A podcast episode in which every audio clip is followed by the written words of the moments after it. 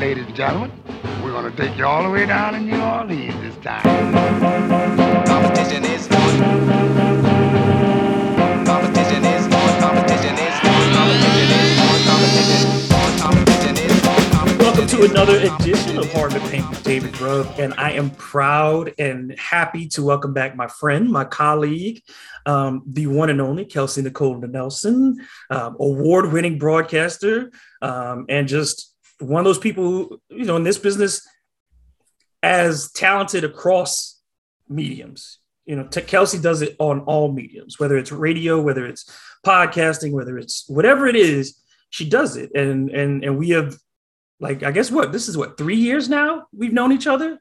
It doesn't feel like that long, David, but I think it is, which is crazy. I know. I feel like the COVID years kind of like got intertwined, but yeah, we've known each other. You're family now, David. Yeah, we started getting like, rid of each other. in like 2019, when I was first doing the Hard to Paint radio shows, when we first started talking to each other, and it has been a really enjoyable relationship, both I agree through sports and just getting to know each other as people. Uh, you know, you you become one of the like you said, family. We there's this tighter circle, and you are definitely for those yeah. people in this industry with me. You're definitely part of that inner circle for me. I appreciate that, David. Like I said, I mean, me and you have been grinders. I know we connected over our Louisiana ties, our Southern roots, and it's just kept growing. And I think also just that genuineness and that realness. Like that's what you look for. That's what I look for for people in media. And you know, unfortunately, we do live in a superficial world. So when you find people who are real with you, who will keep it 100, and I really just kind of get attracted to good vibes and people who work hard in this industry, then you know it's going to be a long, fruitful relationship. And I feel like that's what we've had, and we've had fun. And shout out to AJ who brought us together, and we've been we've been we've been vibing ever since. Yeah, it's fun, and then at the same time, I think you know we both have different approaches. We both have um, ways that we go about this, and I think that that has helped me because I, I definitely learned things in watching um, your your style and watching how you do things because I am sometimes more of a blunt instrument and you are more tactful uh, than I am. but you know to- what, David? It's like everybody has their own kind of unique niche, right? You're David Grubb, I'm Kelsey Nicole Nelson, and we are who we are for a reason. And I don't think there's anything wrong with being blunt, you know, for me, and it's also from our different experiences. For like me, I've just kind of learned how to talk to, let's say, different audiences because, you know, where I grew up is, you know, growing up in the DMV and spending my summers down south, but then doing pageants and oratory contests. Like I've just kind of been like the whole spectrum. And I don't think there's anything wrong. Like I try to have a positive, upbeat vibe about things. But then also, David, sometimes I have to switch it and be blunt about things that are blatantly wrong, that are blatantly racist, and so on and so on. And so, you know, it's being able, I think, to pivot in the media industry. That's what I tell people all the time. But you know, being true and unique and authentically you is something that will never go wrong. Because at the end of the day, people are going to love you or hate you for being you, and you're just going to keep going the track and course that God wants you to. Absolutely, and and I would never ask you to change who you are, and I, and and and that's the thing is like I think that there's it's so good um, and one of the things that we have always talked about is like we have during this pandemic era, um, and we have made these stronger and deeper connections with a lot of people in this industry as we've gone forward.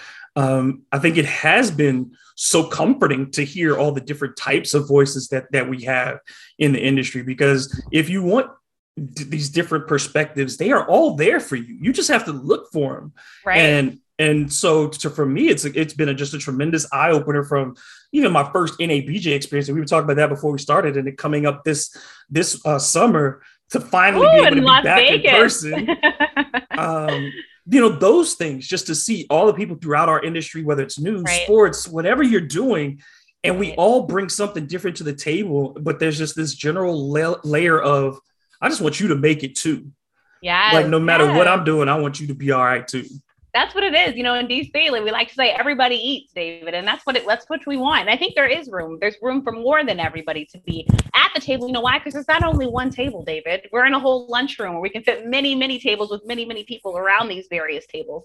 And so I'm like that. It's like I want you to be good in all your endeavors. And I think the great thing about it is, David, we're evolving, we're growing. And like you said, it's so great. Like for me, it's been great to go back to conferences this year and like see people. Like the fact that me and you have like never met in person is still like bewildering to me, even though like we're here, you know, talking. But that's what social media does. It brings you close to people that like you don't even know. And that's why sometimes it's like just because you know somebody a long time doesn't mean you can't instantly go out on social media and connect with the person and it feels like you've known them your whole life and that they are like family to you because you guys just have a vibe and a bond. And when you have that true support of someone, there's nothing like it, right? Someone that's val- you know, validly pushing for you, you know, sharing your content, putting your names in rooms that you don't even know you're being talked in. Like, and those are the people you want in your circle, David, right? As you grow, because you want to lift as you climb. That's what we're doing, lifting as we climb. And I think that's what it's been for me and you kind of in this bond and relationship. And that's just what good Southern folks do, folks. All right. We lift as we climb and we're just good to each other, good people, but we stay positive even through all the adversity, I think, David,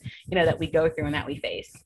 One of the things that's been a topic, and I, and, and we'll get into this deeper sports topics in just a moment, but one of the things that that talking with you um, gives me an opportunity to discuss is that there has been this large conversation recently about the place for black and uh, black male and black female journalists in the television landscape, and yeah. that we're seeing far more black female journalists get lead positions as hosts, um, and black male journalists are kind of being pushed to the side where it's the former athletes, former coaches who are taking those roles um, as analysts and as commentators. That part for me is, is a very interesting thing to watch because I am trying to stay in those spaces. Right. I don't have a problem with the ascension of Black women. I encourage it. I've always been, you know, somebody who's asked women to come on my show to bring their perspectives. I don't ask women to talk about women's issues. I ask them to talk about sports. I've right. never treated, you know, never have I treated you as a female journalist in respect right. to what we're talking about. You have a perspective that is female at times that I need um, because I can't provide that. But at the but as we look for this, it's almost pitted as a competition. I don't feel I'm in competition with you, right. but I do feel like the industry wants me to be in competition with you. Do you get that vibe? No, this is interesting, David. And you know, of course, I think you know we are starting to see sports give more opportunities to people, not just of color, but women, as you're saying. But I think, you know, when you do the former athlete angle, me personally, I would say that's not just a testament to men getting jobs. I'd also say the same for females. A lot of these females you see getting jobs either had a professional or collegiate playing career. David, I had neither. You know, I had a couple baskets in high school and a couple bumps there playing volleyball. But all that to say, you know, I think it is something that it needs to be a larger conversation about. But, you know, at the same time, and this is what something that I've had to learn, you know, these different companies, David, they want what they want. They have their perception of who of who they want, who's going to help them reach the audience base that they want to. And so I know if we look at sports overall as a whole, a lot more females are getting involved in sports. The NFL as a league has been looking at itself, seeing we have 51% female fans. This is why you see Fanatics and others, uh, market and merchandising and, and marketing doing more to reach out to female fans and the female fan base that's rapidly growing. But, you know, I think the thing about media is that there's so many new positions because of digital media, because of esports, David, because of sports betting that are out there. And so, you know, I think if you look at the industry, so like for me being a black female in the sports betting space, David, there's not many. There's like there's very few far um, and in between. And you know, I think this is a this is not an either or um, conversation. You know, it's an and but conversation, meaning that we need to kind of grow all of this to make sure there's enough voices. Because yes, the athlete has a unique perspective, and of course they played the sport, but also someone who's been watching the sport intently. It's kind of like why you see your great coaches. Usually they were never those star players, right, David? Because the person that was really sitting down watching things happen, they kind of see what works and what doesn't work, right? And they might not have as much of an ego maybe as someone who's a star player. But I think the biggest thing in the media industry is making sure that there's room and space kind of for all of us to grow, Dave. And so to your point, I think it's we do see a lot. I mean, nowadays, like it's like now we're just seeing like which former athlete, we're talking about this with Tom Brady right now, right? Like which network is gonna offer Tom Brady the biggest contract to go in the commentating booth. You guys know this with your guy Drew Brees when he left the game, you know, Sean Payton and so on and so on. It's like, you know, it's like they want those people and we're hearing the money that they're willing to throw at these people, but yet sometimes we're hearing that there's not enough money for you to be in that room. Mm-hmm. Are you know? it's kind of like we'll, we'll, we'll, wait. I'm scratching my head because you're sending mixed messages, and I think this is why the media industry, you know, it's it's fluid and, and it's hard. It's like it's hard to get in, but also once you're in, there's no guarantee because at the same time, you know, they're always thinking about you know who's going to help me reach this goal or that goal. And so I think you know to your point, I'd say you know, I don't think I would say we're definitely not in competition because I think we bring something different and unique to the table. But I would say, you know, if a media industry and it's sad, but from their viewpoint, It might be they just want a diverse hire. And this kind of goes into a larger conversation. But then does that mean there's only going to be one for them to just check off that diversity box? Are you looking for true diversity and creating a pipeline of diversity, which is my biggest question, to make sure that you have longevity with your diverse hires, making sure you have more diverse voices in the room? I had a really interesting conversation about that with um, the president of the Southern University Bar Student Bar Association. Oh, nice. Okay. And we were talking about you know the nomination of Judge Jackson Brown, Judge Brown Jackson, um, yeah. for the Supreme Court. Right. And um, one of the things that that she was stressing was like, yeah, you know, you know, people will talk about the first black woman being on the Supreme Court. She said diversity. Right. We talk about diversity, but we cannot ever forget inclusion. Like yes. y'all don't make the hire just for diversity's sake to say you got the number. Exactly. Exactly. The, the, inclusion in the process. Are we part of the decision making going forward? Are we part of the crafting of what this exactly. company or this organization is going to present? Um, right. Or you know, and I think that that's the part where it's not just about being in front of the camera. It's about those producer positions. It's about yep. writer positions. It's about technical positions. It's all those things where we want to be in all those places um, just like everybody else. And we're not, I, you know, I've never felt like um, the, the, the fight is about um, equal outcomes. You know, and I mm, think that's where right. we've been positioned all the time. Is like, well, you want the same outcome. You want guaranteed success. Right. You didn't get into this business thinking about guaranteed success. Right, exactly. And you know, this is I think what we're fighting for though. Many of us are fighting for just the opportunity, the chance to be actually considered as a person who was qualified for a position, David. And I think that's what it goes back to. And I'm so glad you talked about the inclusion part. Something I always preach. My mentor James Brown says it best: diversity wins, inclusion matters. I preach that all the time because they are there is intersectionality in both of them. And notice, David, that's why I said we have to create a pipeline for diversity. It's not enough to be the first because you never want to be the last right? And that's the biggest thing about it. We get so sometimes gung ho on the person being the first one. Well, and I know we're going to talk about this in the show, but there's a lot of diversity issues in sports because we had those first ones, maybe those second ones, but then what about the others coming behind them, right? What about the doors open for people that look like them to come into the room? And so I think this is why it's a larger conversation. And also, I think diversity we have to expand. I mean, yes, diversity, I think people automatically think, you know, uh, that means African Americans. And no, diversity means so much more. Diversity is all ethnicities, all races. It means women. It means people from the LGBTQIA community and so much more that want to be included in these diversity hires. But that's why I said companies really need to sit down and see first they have to acknowledge there's a problem, David. That's step one. You mm-hmm. have to acknowledge that there's a problem. And then step two, you have to come up with a solution for it. But the biggest thing is again, just not saying we have one, oh, check the mark. Okay, we're good, you know, for the rest of history. That's not just how it works. And so this is why I think we have to keep the pressure on companies. This is when I think social media can be good. You know, I remember um, I won't call out a particular team, but a particular team posted a photo of their social media team, and there was not one person of color.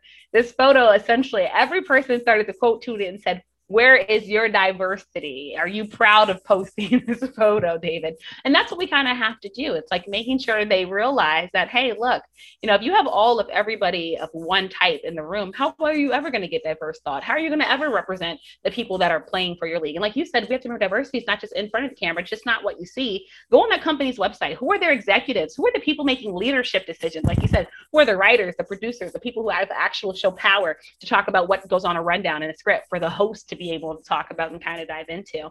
And that's the point where we are right now in media. I think, you know, we're, we're seeing some positive change, but at the same time, you know, especially in your local communities, I'd say look at your radio stations, look at your TV stations, look at the sports media. And is it diverse enough to where the community is? And if not, what are we going to do about it, Dave? And that's why I'm glad me and you have these real conversations because not everybody's going to keep it real with you and talk real about it on these issues. Because right now they're okay you know like they're working so mm-hmm. you know why do they need to worry about the others who are coming behind them because I, I, you know part of it too is you know you get this explanation of we're we're working for our audience this is what our audience is asking for but we also live in a business where you're constantly hearing we have to grow our audience well yeah. there's a lot of women like you said there's a lot of women there are a lot of people we're of color growing. there are a lot of exactly. uh, all across the spectrum who love sports exactly. and would love to see themselves represented in those conversations and right. it's but we know the audience primarily right. right. now for sports content is driven by white men between the ages of 25 and 50. We know that exactly. the hosts are white men between the ages of 25 and 50. Well, if that's all you've presented, yeah, you're going to say that's the audience because you never expected there to be anybody else, but we've seen it in every other segment of entertainment. And that's what sports radio is or sports TV. It's entertainment. It is exactly. Sports is a type of entertainment, right? That's why it's sports and entertainment. It just is. So when we've seen it, you can right. make a so-called black TV show and white folks will tune in. You can make a so-called black movie and white folks will pay tickets, you know, for those tickets to see it. We've seen it right. in music where the white folks will show up to watch black music groups. So why will they not listen to black people talk about sports? I just don't it's the craziest thing like right? It's true Dave. it's mind-boggling like you said especially if we're thinking about our audience. Okay well america's becoming increasingly more diverse right? Okay so that's not a problem because then you should get people people that already look like the audience that you're trying to serve and the new people that you're going to have to reach, right? Because it is getting diverse, David. And then to your point too, I've also heard, okay, you know, well, the advertisers are making this the decisions and this is who the advertisers want. Okay, we all watch commercials. And if you're noticing, there's more, and I'm just going to say there's been more mixed race families in media for that reason because they're being reflective of what's happening in society, David. Am I wrong about that? No, I live in Washington, D.C. I see it all the time. And so I think, you know, for people to kind of make these quote excuses, that's what they are. They're excuses because people are just really getting comfortable hiring who they want to hire. And that's usually people, you know, that look like them because you've never been outside that box. So you're scared to take that chance. But when they take, and this is why though, David, I think black creators, and I think this is so prevalent. Twitter right now, Twitter right now is so popular and a large part of its content, a large part of its success has come from black Twitter.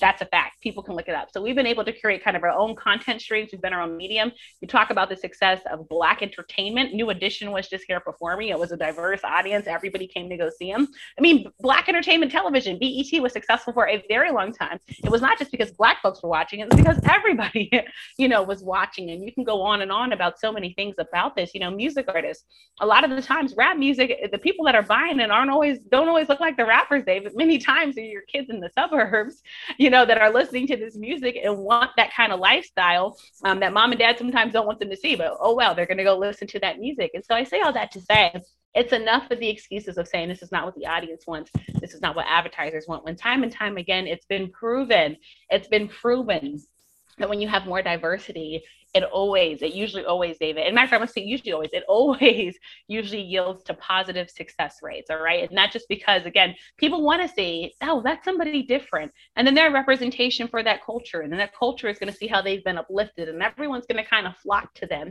And there's a reason why, you know, we love our Pam Olivers of the world and so much more because of what they represent. And I know hopefully she can be proud of the pipeline that's being created behind her. But again, we have to acknowledge that there is still larger problems. To your point, David, especially sports radio. And I think sports radio specifically, you know, me being a black woman in sports radio, I'm still it's still a it's still a minimal amount of us, David. That's a problem. I was just at Super Bowl on Radio Row. Still a very small amount of us actually talking on sports talk radio, still getting invited to radio shows to give our perspective and our, you know, unique voices and unique takes. And so I think sports media as a whole just has to kind of look at itself and realize, all right, how do we move forward with the times? How do we keep pushing the narrative? Because it's not happening, David. It's just not. No, and I absolutely, you know, try to keep, and I don't do this just for myself because, you know, radio has been my home, but I don't do it just for myself to say, you know, you have to keep eyes on the guest list. You look at people, and if, if you're, you see stations and it's white guy, white guy, white guy, white guy, white guy, Monday through Friday, the host, the guest, everybody, white guy, white guy, white guy, white guy. And the only time you see women or black people is if they are former athletes or they're talking about women's sports. Right. They'll tie you know, it to like a specific issue or something for them to talk about. And it's like, no, you know, get me because of my unique perspective and because my background and experience meet the criteria of what you're looking for and probably can add something new. And that's usually what happens, Dave. Because when people give you a chance, when I join a radio show for the first time on air, usually it always follows up with the producer saying, Oh my gosh, Kelsey, thank you so much for coming on. You know, it was great. The listeners, you know, really reacted to you well and they liked having that unique perspective. Well, I wonder why because they're not used to hearing from me, David. you know, it's something they haven't heard before, but it's something that they could relate to. And hopefully they had that aha moment where like, wow, what she's saying is really relevant. And you know, it made me change my perspective on something or it made me learn something. But that's what happens. And sometimes you might say, all right, this audience, I don't know if it's gonna work, but you take that chance. And many times, you know, things I mean, the first time anything was tested, David, when Michael Jordan was making Jordans, he didn't know for sure if everybody was going to like them. And look, when basketball players drop shoes, what do we do, David? We love them, we hate them, whatever. They took a chance, they took that risk. Sometimes that risk is rewarded, right? They make lots of money from it. And other times they just go back to the table and see how to refine what they want. To do, but they're Steph not going to stop making shoes. oh yeah, Steph Curry's actually a perfect example. He took that L. and went back to the table. But look, was he just going to stop and say, you know what? Well, I'm not going to, you know, make shoes anymore. No, Steph Curry's on his way, folks, to becoming a billionaire, a billionaire for a reason. And that's because he took risks. He continues to take risks. He has the right people in his circle, and he's continuing to obviously be a voice, not just for athletes, not just for basketball players, but for Black men as well as a whole. And he's building on the brand that him and his wife, Ayesha Curry, and their family has built. Well, let's transition that to um, the NFL, which has had these three major issues kind of going on concurrently, and they have to deal with these kind of similar things, themes. Yep. Um, the most recent, and we could we could start with the Brian Flores and work backwards because all these things kind of built up. Flores being the most recent. Um, no other coaches yet have joined in on his class action suit. I think part of that has to deal with some fear because we know how it is as as black people in an industry, you know that once you step out on that ledge, there may there's no coming back. And right. you're thinking about the very practical parts of life. I got bills to pay. I cannot dry up my opportunities. I get that. Um, from your perspective, I thought that Brian Flores made a mistake in his timing. That the, that maybe should have waited till the end of this hiring cycle, go through all of it, let the NFL show you that there wasn't any change being made. Go through your interviews, keep all your evidence. And then when it's done, go to those coaches who also missed out. Go to the, the uh, Eric Bieniemys, go to those people and say, here's what I'm really ready to do. This is what I have. Do you have what's your story? Tell me your story. This is these are the people I've been talking with. And I think Flores also made a mistake in the group of people he had representing him that they came out first day of Black History Month, put him on TV, got him on camera, and we haven't seen nor heard of him essentially except for the hiring by the Steelers since then. I right. think that was a mistake as well. I that's not to say that his case clearly doesn't have merit on the eye test, but I think he failed the public relations part of this, and that's why the momentum has fallen off over the last month or so.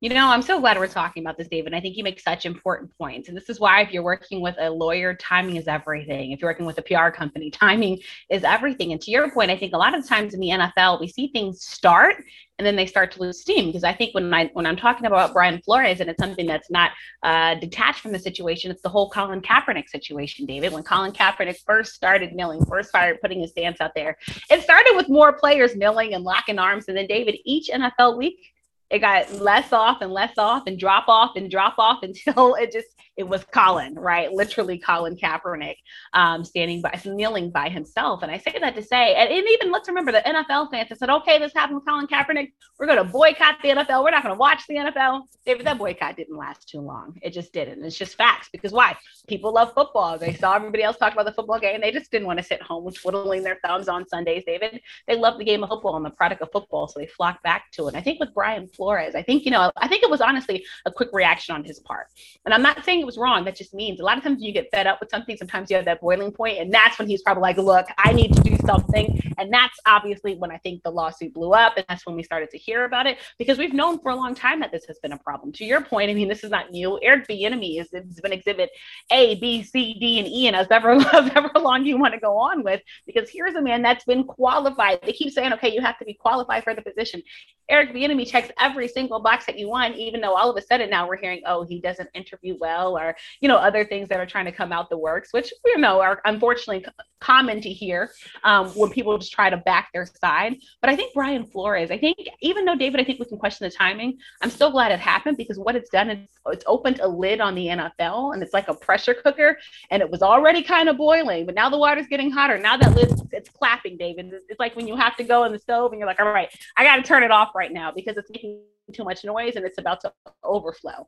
And I think what he's done, even though some would say it's lost momentum, I think it's made the NFL still have to look at itself. And I no one can tell me now. I'm not saying things are going to drastically change, but there's a reason why Brian Flores got hired with the Pittsburgh Steelers. All right. There's a reason why the Rooney family happens to be over at the Pittsburgh Steelers. There's a reason why Mike Tomlin ha- also happened to be on that team.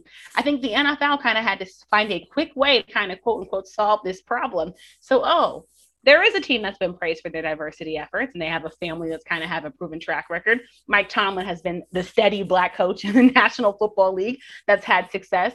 Why don't and and more than likely these two, Brian Flores and Mike Tomlin, obviously have some type of relationship. So let's try to put him with that team and see where that works out. And then people can't say anything. But David, I'm looking at that's still not a head coaching position. This is not what the man wanted to do. It's like when you go out for a job, you know, you know the job that you want.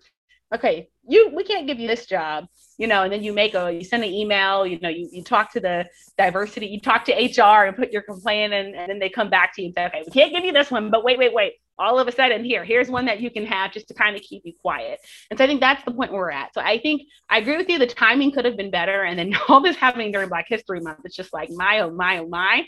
Um, but at the same time the nfl they've kept they keep getting pressure because of some of their stances. And race is not going to be distracted uh, from the national football league. If you're watching the nfl combine right now Black people are a large part of the NFL. And there's a problem when all of this product is on the football field, it's in your stands, but for some reason it's not going through the leadership ranks. And there's always a problem when it comes to their hiring cycles, David. And, and honestly, I mean, if you think about the timing, I mean, you can think about when the NFL seemed like it was progressive, when we had more Black coaches coaching uh, head coaching roles. And now look at it. I mean, literally, it's, an, it's embarrassing that the NFL is still here, David, and we're still talking about a problem in Black head coaches in the National Football League when David, it's been far too long, far too in in between um, for there to be this type of problem still existing. So I'm glad it happened when it happened. I think because of the timing right now, with the growth of the Black Lives Matter movement, with the growth of people speaking out on things, and with kind of the reflection I think that the league has had to take.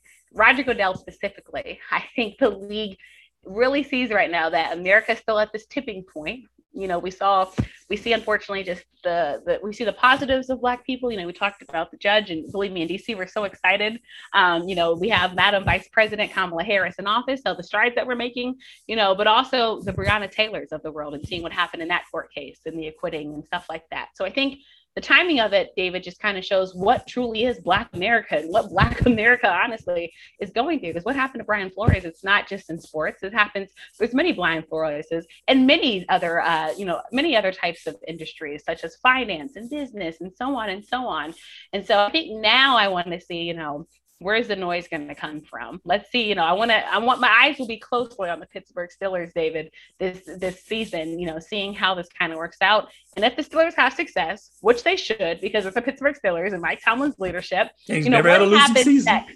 Right, never had a losing season. So what happens if Mike Tomlin continues this? Brian Flores continues to have some type of success, even though they kind of invented this role, his senior, his senior role. Then what happens next for him? You know, are we going to be at the same point with him saying once again, this is what I was trying to say to you all. But I think what the NFL did was they put a band-aid, they put a band-aid on a on a bleeding wound. But you know, David, you got to change that band-aid when it gets full of blood. And right now, when it opens back up, I want to see what happens.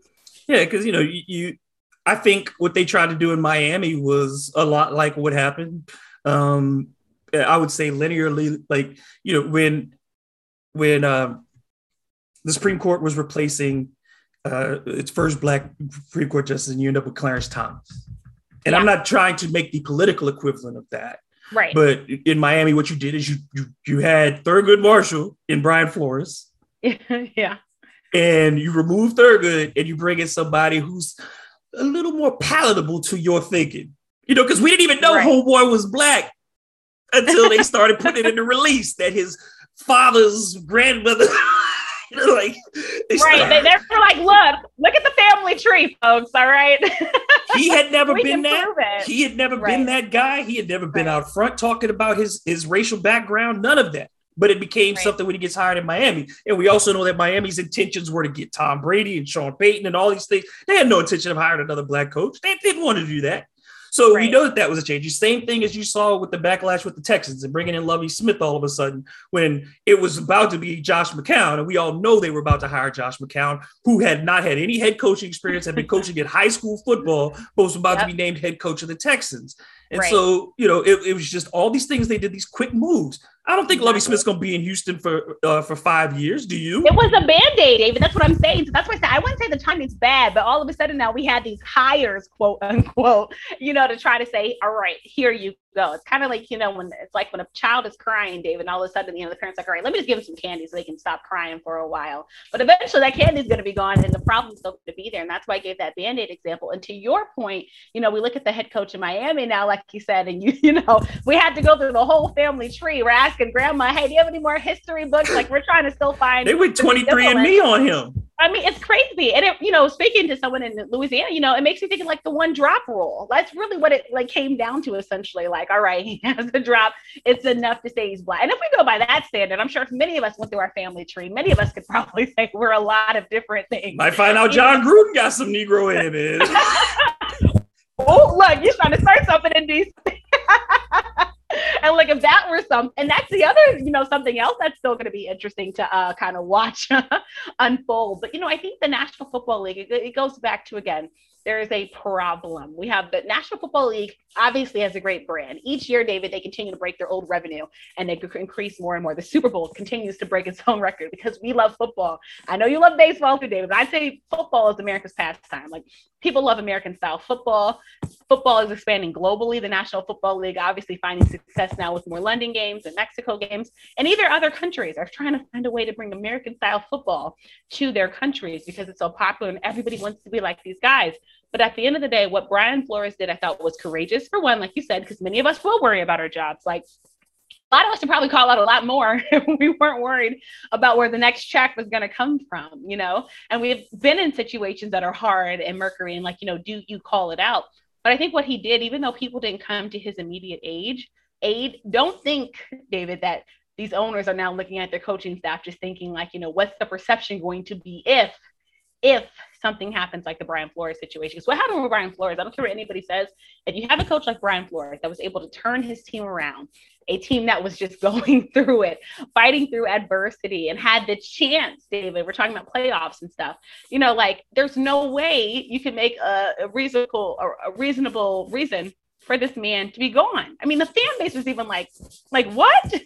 like, what's going on? And so and then the fact that he's interviewing, and it's kind of like you never want to be demoted, David, right? So it's like you're interviewing for head coaching jobs because that's what you've been. And you know, in Baltimore, you know, I keep seeing these clips now that the combines going on of, of, Lamar Jackson during his combine, and people keep trying to, you know, kind of demoting him to a running back. You know, why do you want to be a quarterback? You know, why are you going to do the quarterback drills and stuff like that? Lamar said, I'm a quarterback. That's what I am. And obviously, he's proven his success now as a quarterback on the football field, and people still have questions. But with Brian Flores, he's a head coach, David. And it's not to say that head coaches can't do other positions, but he was interviewing for jobs because he had found success as a head coach and he wanted to continue being a head coach. And all of a sudden because of the systems that are in place and the systematic racism that, that exists not just in football david but in society as a whole brian flores found, had found himself from the outside looking in. Again until alley was thrown over talking on a sports show and the pittsburgh steelers all of a sudden hired him. But he's still aware and keen of the larger problem that exists. His lawyer is still going to be keen of the larger problem that exists. And best believe the nfl is still working on a way to try to fix this so it doesn't become an even larger problem as it did when it first broke when the news uh, when the news leaked. And the NFL's trying to put a lot of bandages on because you have what happened with Washington um, and that investigation that the, the um, Congress still wants to see portions of that investigation that have, that have not been True. released. We yeah. know that Daniel Snyder continues to fight and also try to manipulate who gets to be in charge of these investigations. And then you see the same thing with Dallas, where the federal government now wants to look into that settlement about the charges of sexual misconduct at, in the Dallas Cowboys organization that the NFL kind of swept under the table. And these were, I mean, both cases. The the if you just take the things that that were done to women in both Washington and Dallas, and right. you take those and put them in any other context, we would be talking about serious crimes here. And here in the NFL, we're talking about just financial issues. So these were crimes, right. these were violations of these women in very real and personal ways. I mean, they they essentially in Washington essentially created porn without these women's consent for other right. executives to enjoy. And the same thing in Dallas, where you have people observing and watching these women while they're getting undressed and things like that that don't have, have any business being in these spaces. And yet the league is saying it's handled because they were able to pay these folks off. That would never be. And, and again, like you said, this is about our society at large. The NFL is not unique in how it's handling this, but what are we as a society continuing to allow for these organizations, these large organizations, to get away with? Yeah, we want the product. I want to support players. I want the, the right. average person who's working these jobs. It's not their fault, but we have some point there has to be a level of accountability for right. the NFL and these teams in how they conduct their business. But what you're saying, David, is so spot on. And what I'm realizing is that we have selective accountability in the National Football League and society as a whole. And like you said, I mean, there's so many issues happening, you know, with the National Football League. I mean, look at Tyreek Hill. If we're really looking at players, Look what happened in Tyreek Hill's instance, but also going back to Baltimore, look at Ray Rice and how Ray Rice was made a poster child. In Washington, I've been following the congressional hearings, David, being based in DC, and what these women are saying. We had new women come out with new allegations, and yet we're seeing in DC Dan Snyder buy the most expensive house in the DMV area, obviously looking pretty comfortable, like nothing's going to happen. And people are just saying, all right, well, you guys are trying to preach that you guys are embracing women and we're seeing women hired in sports and i'm not taking anything away from that. Like washington having jennifer king and you have a black female on the sidelines coaching running backs. But at the same time you're preaching all this you have all these allegations and we're finding out more and more just how messy the situation is with like you said david uh, the investigation quote unquote taking place but there's money involved in bribes. And that's not that's not unique. It's something that unfortunately happens with rich people. If you've seen jerry epstein and that whole documentary people with money david and just america and the world they usually unfortunately get away with stuff because we do live in a capitalistic society. Let's just call a spade a spade. So all that to say like you said what's happening in dallas it's like it's not even really a slap on the wrist it's not a slap on the wrist, but at the end of the day, David, I think what the what the NFL is seeing is again, who, when does the accountability get loud? I'm so glad that you talked about the Dallas situation. I haven't heard enough talk about it because it's like when it first happened, it was that kind of loud outcry, and then David, now you have to really search to find articles that give you an update on that situation. Dan Snyder in Washington. And Washington had many issues. Obviously, the name change was the other one. And now they finally picked a name, the Commanders, after so long being judged for the former Washington name, Washington Redskins, which was offensive to Native Americans. You know, and I hate when people are like, you know, some are saying it's not. Okay, some were saying it's not. But at the end of the day, if somebody says something's offensive, I'm not going to tell them that it's not. Because that's not my experience. I have not walked in those shoes, right? The same thing, same way somebody can't tell me what's offensive to me, or David, I can't tell you what's offensive to you because your experiences and your uniqueness, only you can attest to that. So all that to say, I think the National Football League has all these issues going on, David, but they're just seeing that still I go back to the end of the day, the NFL is what, David? It's a business. They're still making money. They're still able to, to pay these executives top dollar. People are still going to the product, you know. And when we had no football, we were watching replays of football. We just needed that live sports action back the Super Bowl now, you know, with COVID 19 somewhat subsiding, you know, you're selling the crazy ticket prices and things like that. So I say all that to say, I think the NFL is really looking at how society reacts. Now, Washington, I'll tell you, the needle is going to stay on Dan Snyder. And just because the fan base, they hate the guy. I'm not going to lie to you. They really hate the guy. Fire Dan. It was fire Bruce Allen before. Now it's fire Dan Snyder. Washington fans have been trying to find ways for a long time to get rid of him because during his tenure, Washington just has not been good. It's just fact. I'm got one I'm playoff not, win since he bought the team. It's been bad, David. It's been bad in Washington. And Washington what is a football town. They bleed burgundy and gold. And so for this franchise to honestly be somewhat pretty much of an embarrassment, it's been hard for folks. And so they've been calling for new leadership. And you know, Washington going back to band-aids, okay, oh, we hired Jason Wright, first black team president okay, maybe that will quiet people. Oh, we hired Julie Donaldson. We had the first female in the broadcast booth. But the problem still exists with the culture that was created. And just paying off women, what does that say? Like you said, that, that says nothing. And this is why people want accountability. But again, it's been selective accountability as to who they choose to make pay for the wrongs that they did. And that's the larger problem in the NFL. When it's not equal across the board, that's a larger problem. And that's just why people are calling out what they're calling out. Now, again, not just in football. I know we're going to talk about this in college sports as well. Um, but we just have to think really as a whole, David, keep the pressure on the NFL because I think when pressure is on them, we at least will see some type of swinging of the needle and some type of change. I mean, look at the Gruden situation. You brought up Gruden's name before. I'd say a large part of that, especially with so many voices from society as a whole, putting pressure on the NFL to make the needed change. And, and, and of course, the NFL played the okey doke with that too and acted like, oh, well, Jon Gruden, yeah, we got rid of Jon Gruden. But he was sending those uh-huh. emails to somebody. Somebody was look, replying look. to it. Somebody saying it's okay for you to keep sending these. And there are a lot of people CC'd and, and receiving these emails, and nobody said a word for years. And you fired a guy for his non NFL comments when he wasn't working for the league. What does that tell you?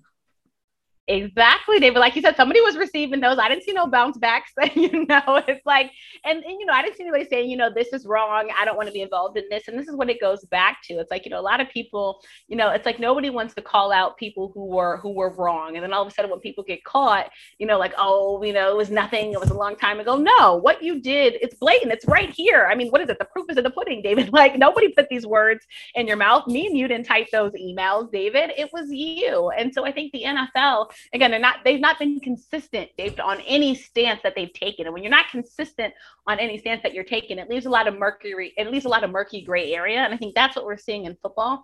And that's why people have so many questions. And I think the end of the day, football, I'd say, has been so successful because of the integrity of the game, the integrity of the game. So right now, I'd say on the football field, well, some people might question some of the officiating. You know, we, we see some that that was a catch, that was no catch. But overall, we believe in the integrity of, of the game, but we can't believe in the integrity of the leadership because time and time again, David, it's being questioned and we're left going, hmm, what next? And I think that's where we are right now in the NFL. And it's, it's a horrible standstill to be at. And especially in a sport that, again, is praising itself for all of their historic women hires, you're also not doing anything to the women that were wronged by people that were employed by you.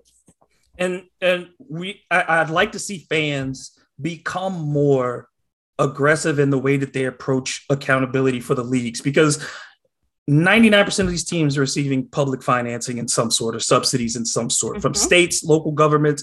Somebody is giving you that money. So they should be accountable to right. the fans in that regard. You are corporate citizens that we support. It's different than me not I don't I don't give money locally. I know that to subsidize most businesses. Right. But I give my tax dollars go to the New Orleans Saints. They do. they do, right? It's like so, politics, right? It's like, you know, you select your politicians. My dollars also help. Like you said, I have a voice in sports. And so what, you, what you're saying, David, is exactly spot on. But the problem is the fan noise is usually loud at first and then it dwindles down. And when you don't keep that needle on that pressure point, David, of course, what happens? The pain starts to subside. And when that happens, again, you start to what? You start to forget about it. And so, to your point, it's on us, it's on people, social media, everything makes it loud. That's one thing I'll say about Washington. Washington fans, I feel like, have not let up on the pressure on Dan Snyder, and they're not going to let up on the pressure on Dan Snyder. But if we're being honest, David, the problem also with sports is that a lot of times people forget things when times are going well for them. Meaning, if Washington were to somehow turn the season around, find the quarterback Win of the 13 future, games. Yeah, let me tell you. Oh, okay. Well, okay. Well, well, Dan Snyder was wrong, but um, but the product on the field is good, and that's the problem in in sports as a whole. We care about winning, and the winning ties into the business side of it, David. And again, that's the larger point, part of the problem. If, we, we're really going to have this conversation, Ben Roethlisberger just retired. We just celebrated Ben Roethlisberger for retiring. He's celebrated for what? For his winning. But David, your history encompasses everything. David, he had some stuff on his rap sheet that people were not talking about. Why though? Because he was a winning quarterback in the national. But it's but like you said, let's be real too. Because when Kobe Bryant passed away, I felt that I told people, I said, yes, it is it is reasonable to bring up what happened in Colorado. It's absolutely yeah. reasonable because yeah. that's part of his story. It's part of it, exactly. And you can't erase parts of your story. It happened. Now, yes, you can grow from that, but it's still part of your story. It's but and, and I and I said to people too, I said, Kobe showed growth. Whether or not it's real or not, I'll never know because I didn't get to talk to the man about those things. I don't know what's right. in his heart. I can't judge. But right. I saw him do the public work. Same with Michael Vick in dealing with dogfighting. Michael Vick has done the public work. He's been an advocate for protecting animals. He's gone back to those same places where he grew up yep. and said, "This ain't right." We we, and still we gets the heat wrong. though, right, David? He's, still, still paying for that. for it. Every time Michael Vick is on something, you will see something about the dog fighting, right, and the charges. It just, but these just other folks, and and I would say owners do a phenomenal job of this. Whenever there's something involving the team personnel, coaches, owners, whomever, they will find a way to turn it away but then when the larger incidents come, they know which players they can turn it onto and put the blame on. Like you said, they will turn it back on a Ray Rice and say, "See, that's Ray Rice did this." But if a coach beats his wife, you ain't gonna hear about it. You won't. You're not gonna hear about that. You won't. And so under the rug, exactly. And the same thing with what Major League Baseball has done in a different ex- to a different extent. they turn this argument, and owners are do do this with us as fans, is make us dislike the players and right. make us want to side with the owners, which makes right. no sense because we have far more in common with those players than we do with any of those owners. We will never be in a room with those owners as equals. They uh-huh. will never look at you that way. They will never treat you that way. But I could see a player at a restaurant. He could shake my hand and say, "How you doing?" Because he's been he came from where I came from. Right. I'm right. not getting that from an owner, but they're doing this in Major League Baseball now, and they're you know they're trying to make you feel like the players are the ones who are messing up the season. They do that with the NFL. The play when the players are not grateful, this is how they mess up your season. Right. When these players are asking right. for things, eh, real tangible improvement for their lives, and then, like you saw with the Major League Baseball Players Association says, we're going to put a million dollars up to help with these workers who aren't going to be doing it. Day later, and they've got a full plan. They talk to AFL CIO. We know who we're going to meet with. We know how we're going to distribute these funds. Major League Baseball comes out a day later says, we're going to do that too. Do you have a plan? No, but we're going to do it too. Well, you just, right. again, you're trying to steal the steam from the players and say, well, everybody's doing it, everybody's giving. So it's no longer a gesture that means something, even though proportionally speaking, a million dollars from the group of players is far more than a million dollars from the group of owners. Mm. Yep. You know, David, you speak on this is why I love talking to you, David, you just speak on so many real. It's just true. We keep it real, and like you said, and many times, right, we turn our hate or anger, let's say, to the players, like you said. And what you said is right. We're gonna all have more in common with these players because usually they come from our communities, they're from our background, and like you said, I mean, very rarely, very rarely, one would you get to even get a chance to meet an owner, right? Like that is just super hard, far in between, because usually they're not going to be in the same spaces as you, right? You're somehow going to have to get a fan fancy invite to some type of party, or maybe you're working at a nice company, you know, where your company has a suite next to the owner's box or something like that. But that's not most folks, David. And that's just not, you know, that's not the real America that I'm speaking to. That's not your blue collar worker that I'm speaking to in America. And like you said, but they have to do that. Why? Because they're protecting themselves. And at the end of the day, David, players come and go right? Like players get older, players go through their, you know, they have their time in, in the sunshine and then they retire. Well, the great thing about ownership, David, in sports is that you usually are there for a long time. And then, you know, when it's time to let go, oh, I'm just going to hand it off to my son, but oh, well, I'm still here, you know, and it's a family business. So it's really like you can't get rid of them. And that's why it's so also so hard to get into ownership, right? Because it was it was a built circle for certain people and you had to pretty much be born into it. So it's not your mama or your daddy's fault that you know that just wasn't part of your family tree going back to the family tree conversation. And so you know we're looking at baseball. Baseball fans should be excited right now david. We should be ready for spring and and baseball games. And instead we're looking at all that's going on and just saying what the hell? I mean that's what fans are saying like when can we get our sport back? And you know obviously you're somebody that covers baseball. You love baseball I love baseball growing up, you know, and it's supposed to be a time where we're celebrating the, the growth of the sport. Um, you know, we see the growth of these new hires with baseball, um, getting more women involved in the sport, which I've loved to see, getting more minorities involved in sport, even though, again, going back to diversity, baseball is a sport that, could, that needs its work it, it, has to put work in. I mean, we, we just got to keep it real and be honest with it. But at the end of the day, like you said, it's so easy to place the blame on the others. And because we love players so much and because they're so accessible, it's also easy to put the hate and anger on them, David, at that same time, at that same drop of the straw. I think that's exactly what we're seeing right now in sports. And that makes the owners, right, look good. They're saying, well, hey, that's why you need to be on our side. That's why they need to be listening to us to disagreeing with what we say. But in actuality, we know deeper on the subject level and on the surface, that's really not what's happening, right? These guys deserve to fight for what's best for them. This is their livelihood. This is their life. They're thinking about their families. So yes, baseball and any sport I mean, it's fun, but it's also a job. Just like the same way, David, if me and you are doing good work, we talked about this before the show, we deserve our fair share of compensation and value for the work that we do right? Because we put the work in, we've had the experience. Um, and there's no way, you know, that we should be getting the same things if if things keep increasing, if things keep going up. So I think that's where we are right now. It sucks for fans. I know, I know. And everyone's kind of just like, well, well, how do we get back? But you know, it's also not easy. And I'm also for people just continuing to fight for what's right. And I think that's exactly what we're seeing. We're just seeing people not let up. Yes, you have to compromise, obviously, on certain things, but also you know what you deserve and you always have to know your worth and your value. Absolutely. And I think we have to remember, as you said, these are jobs and owners and leagues do do a good job of framing this as if they these the whole it's a privilege. It is not a privilege. It is not a privilege. Every one of those players earned their place there. They worked to get there very hard, especially in baseball. There's no connection hard.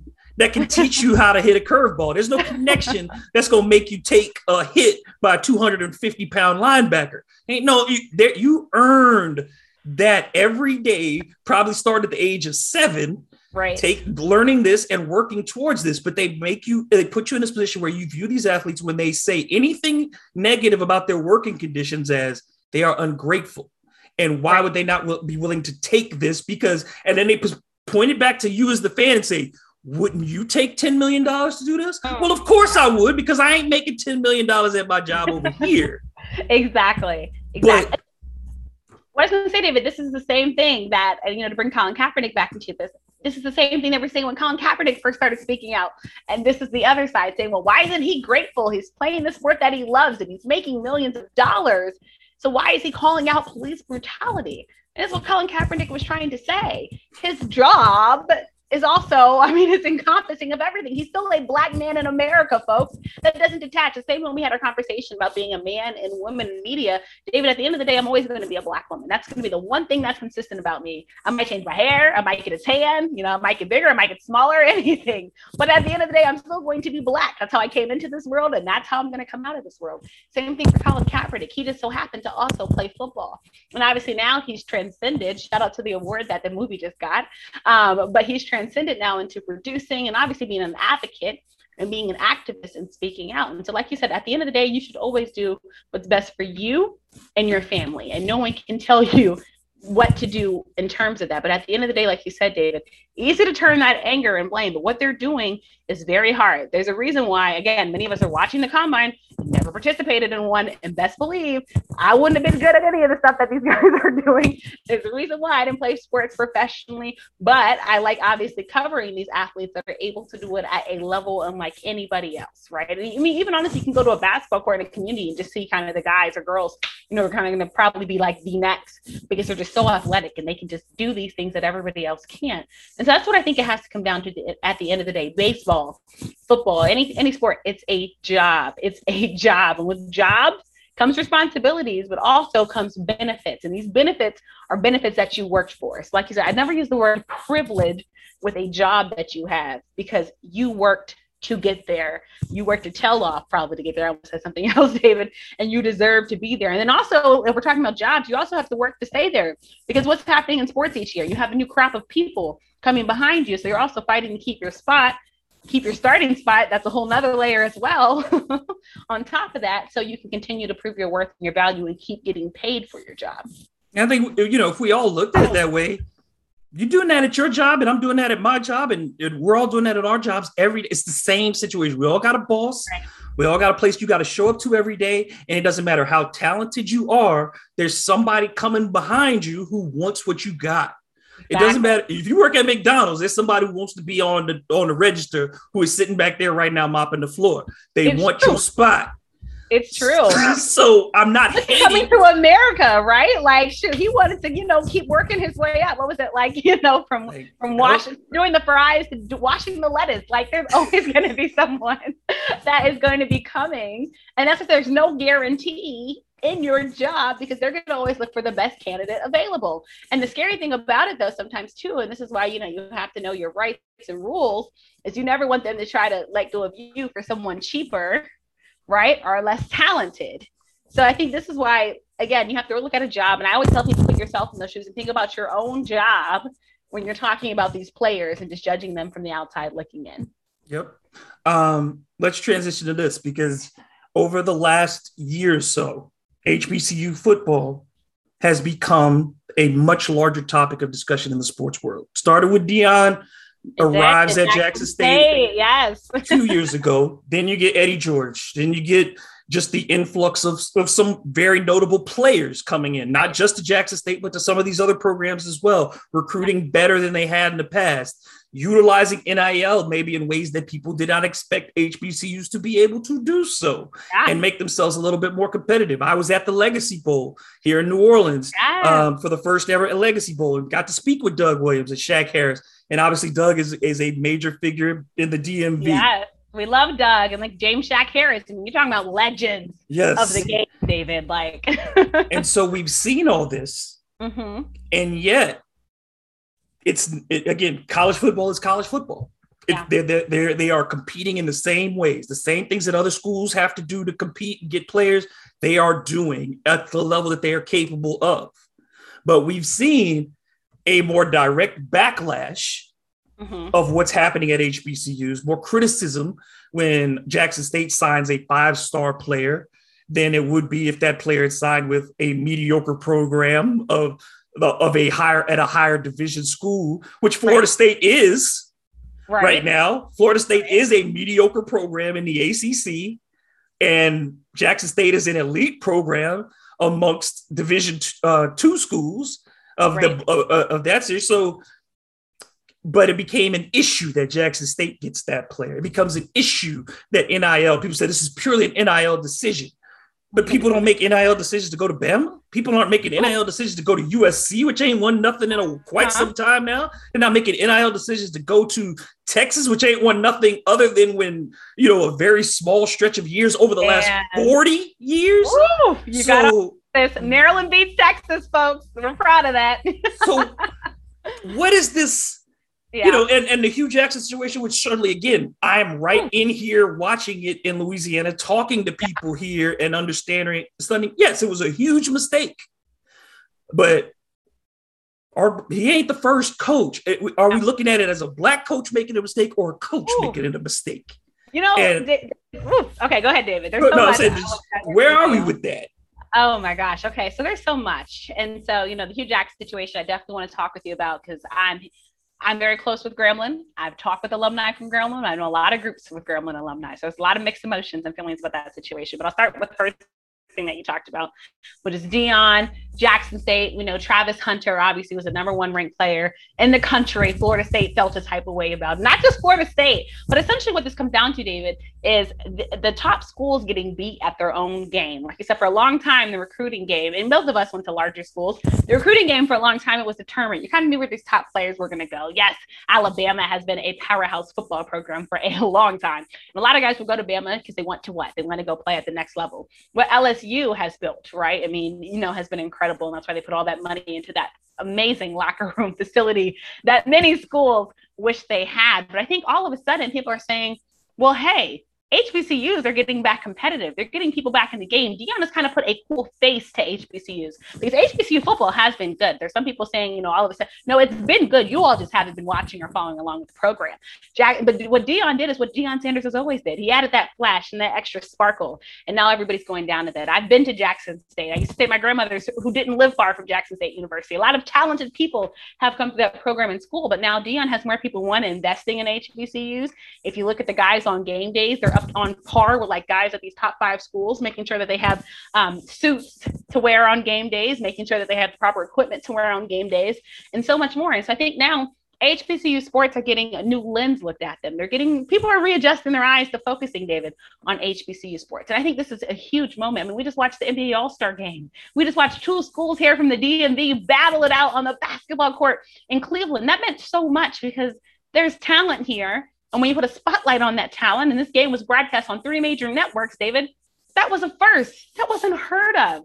And so what you're doing now is showing that you're investing on HBCUs, you're betting on HBCUs. And I think what comes out of it is going to be huge because now what's going to happen is more networks are going to what? Put more HBCU games on. Like you said, now kids are looking at I don't know if I just want to go to Alabama just because they're good. I think I want an experience. You know, I actually want to learn from greats, be around people that are like me, learn about Black excellence in the classroom. Oh, but also go play for a good sports program. And, you know, you talked about what HBCUs are doing. Hue Jackson just brought in Grambling's largest recruiting class.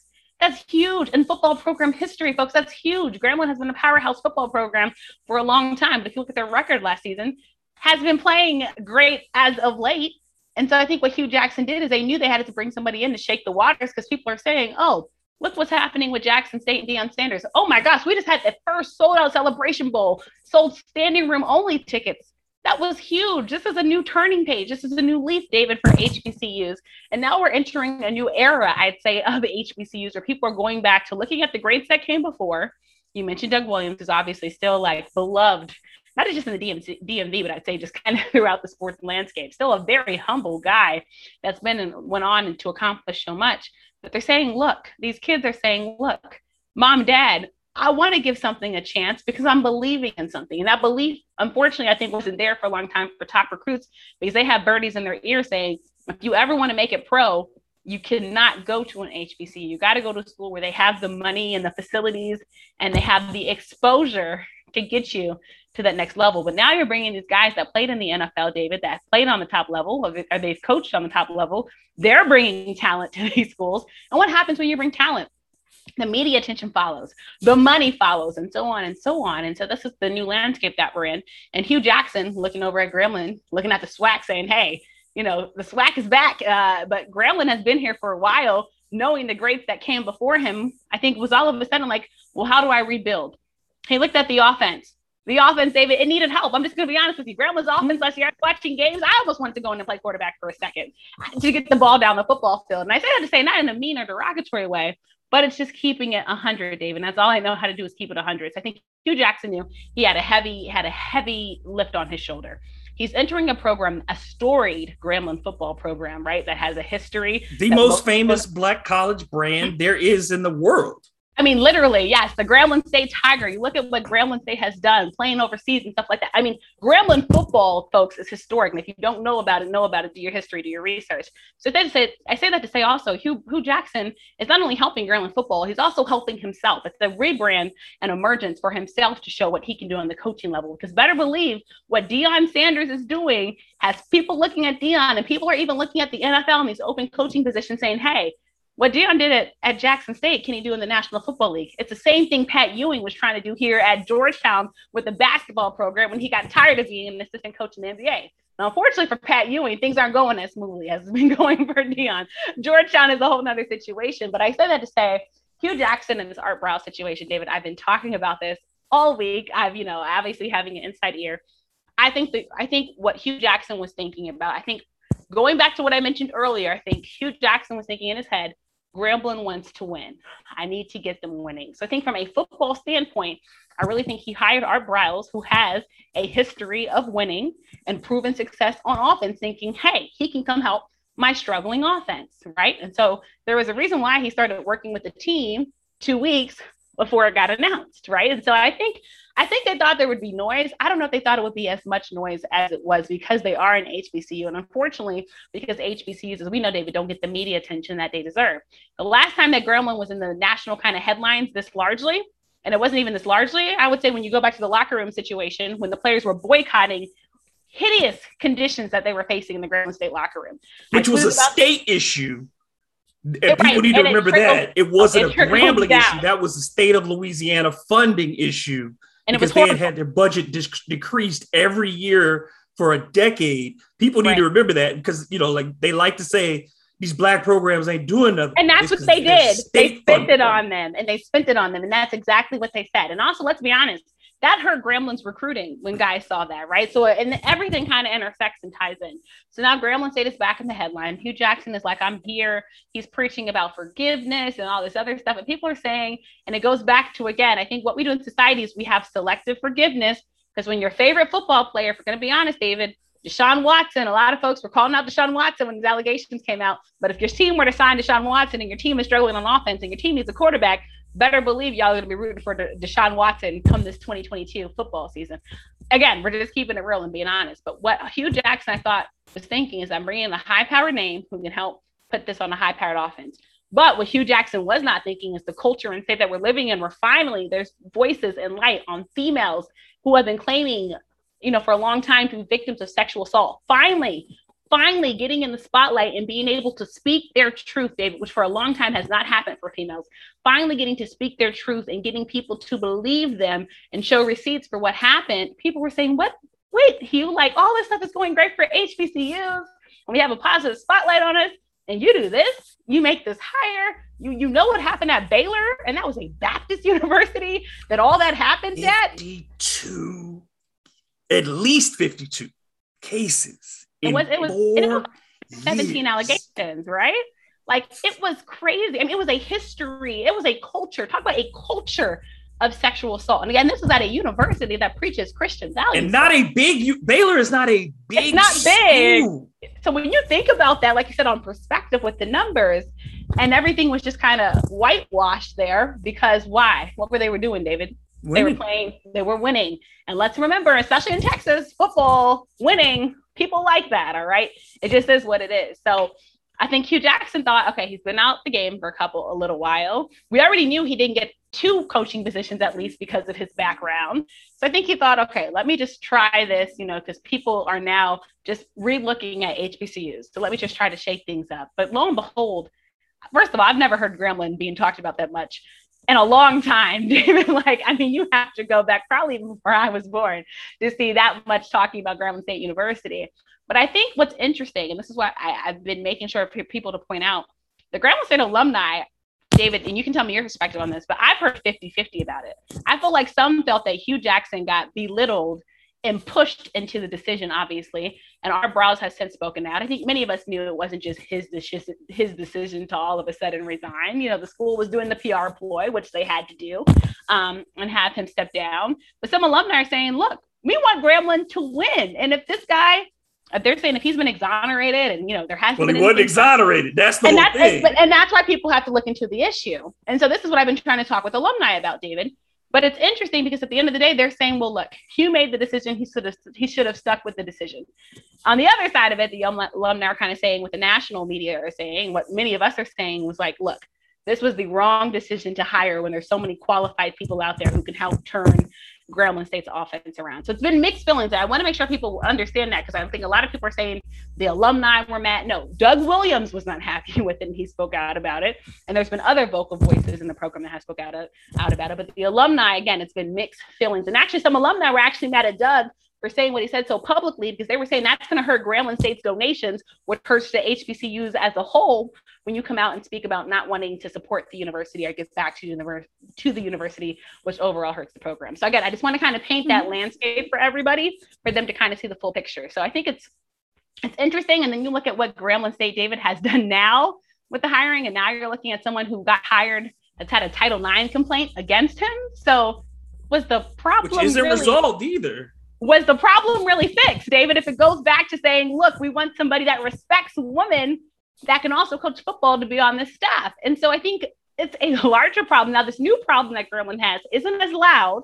It's not as loud, right? Because I don't even know if people know that Grambling actually has since hired um, somebody else, but it's just it's a hard it's a hard place to be and i think for a program again that's trying to change this image and get back to winning ways but i'm really closely watching this whole situation with john simon I want to see again if alumni are accepting him. Like you said, that situation has not been resolved, and we're in a new era, a new Me Too era, where finally, again, women are getting their voices heard louder and clearer about things that have happened to them and wrongs that have been done to them. So it's an interesting place to be. And I think if, if Grambling weren't an HBCU, David, I'd also be interested to see if the cries would have been this loud. But also, does this make the cries louder because they are an HBCU, right? There's many questions. And it's it's such a weird space to live in because yeah. as Black folk, we don't we have we are conditioned to say we keep our stuff our mess inside because once it gets to the public right. they will view it in, through a prism that we're not comfortable with because they will take it right. and run with it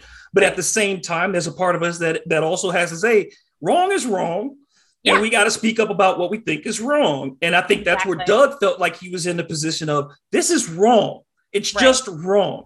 And right. the university handled it in such a poor way. A by denying the fact that he was even being considered for that Briles was being considered to be hired, which yeah, they shouldn't that was have a done. bad luck. That was a bad luck. Saying no comment the day before it happens.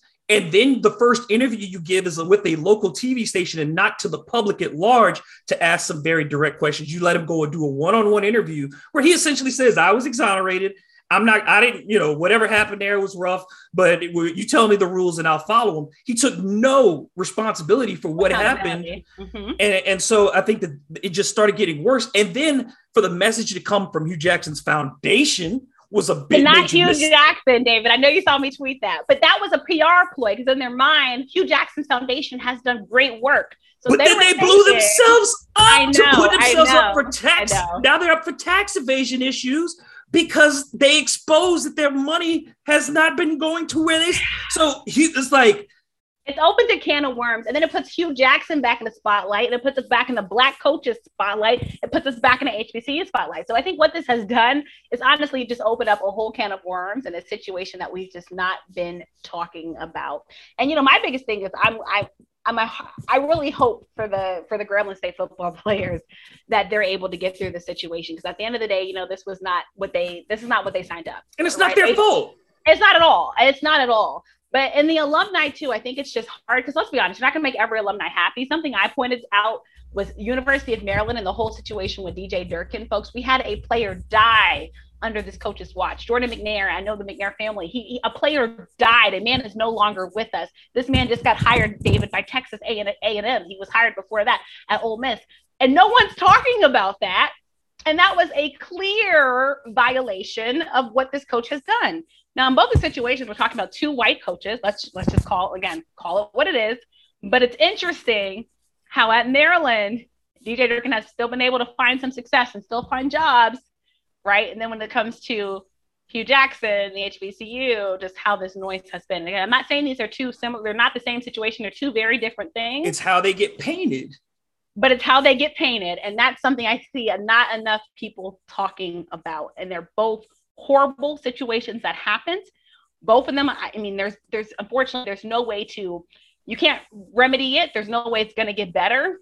But you know, you talk about the foundation doing it. You think about you know just putting these victims back through just all that they had to go through. But I think at the end of the day, I think Hue Jackson, I really do think, I'm being honest, I think he was just thinking with a football mind that he wants to win so bad because he's trying to make a legacy at a program, which I think he can do if he is able to change Jackson State, or I mean, Grambling around and compete with the Jackson States now and of the world. Southern, gotta you just gotta and start Southern, beating Southern on a regular basis. Because especially the Bayou Classic, Grambling folks are like, look, we got to get back to we got to get back to winning over Southern, and you understand how that is.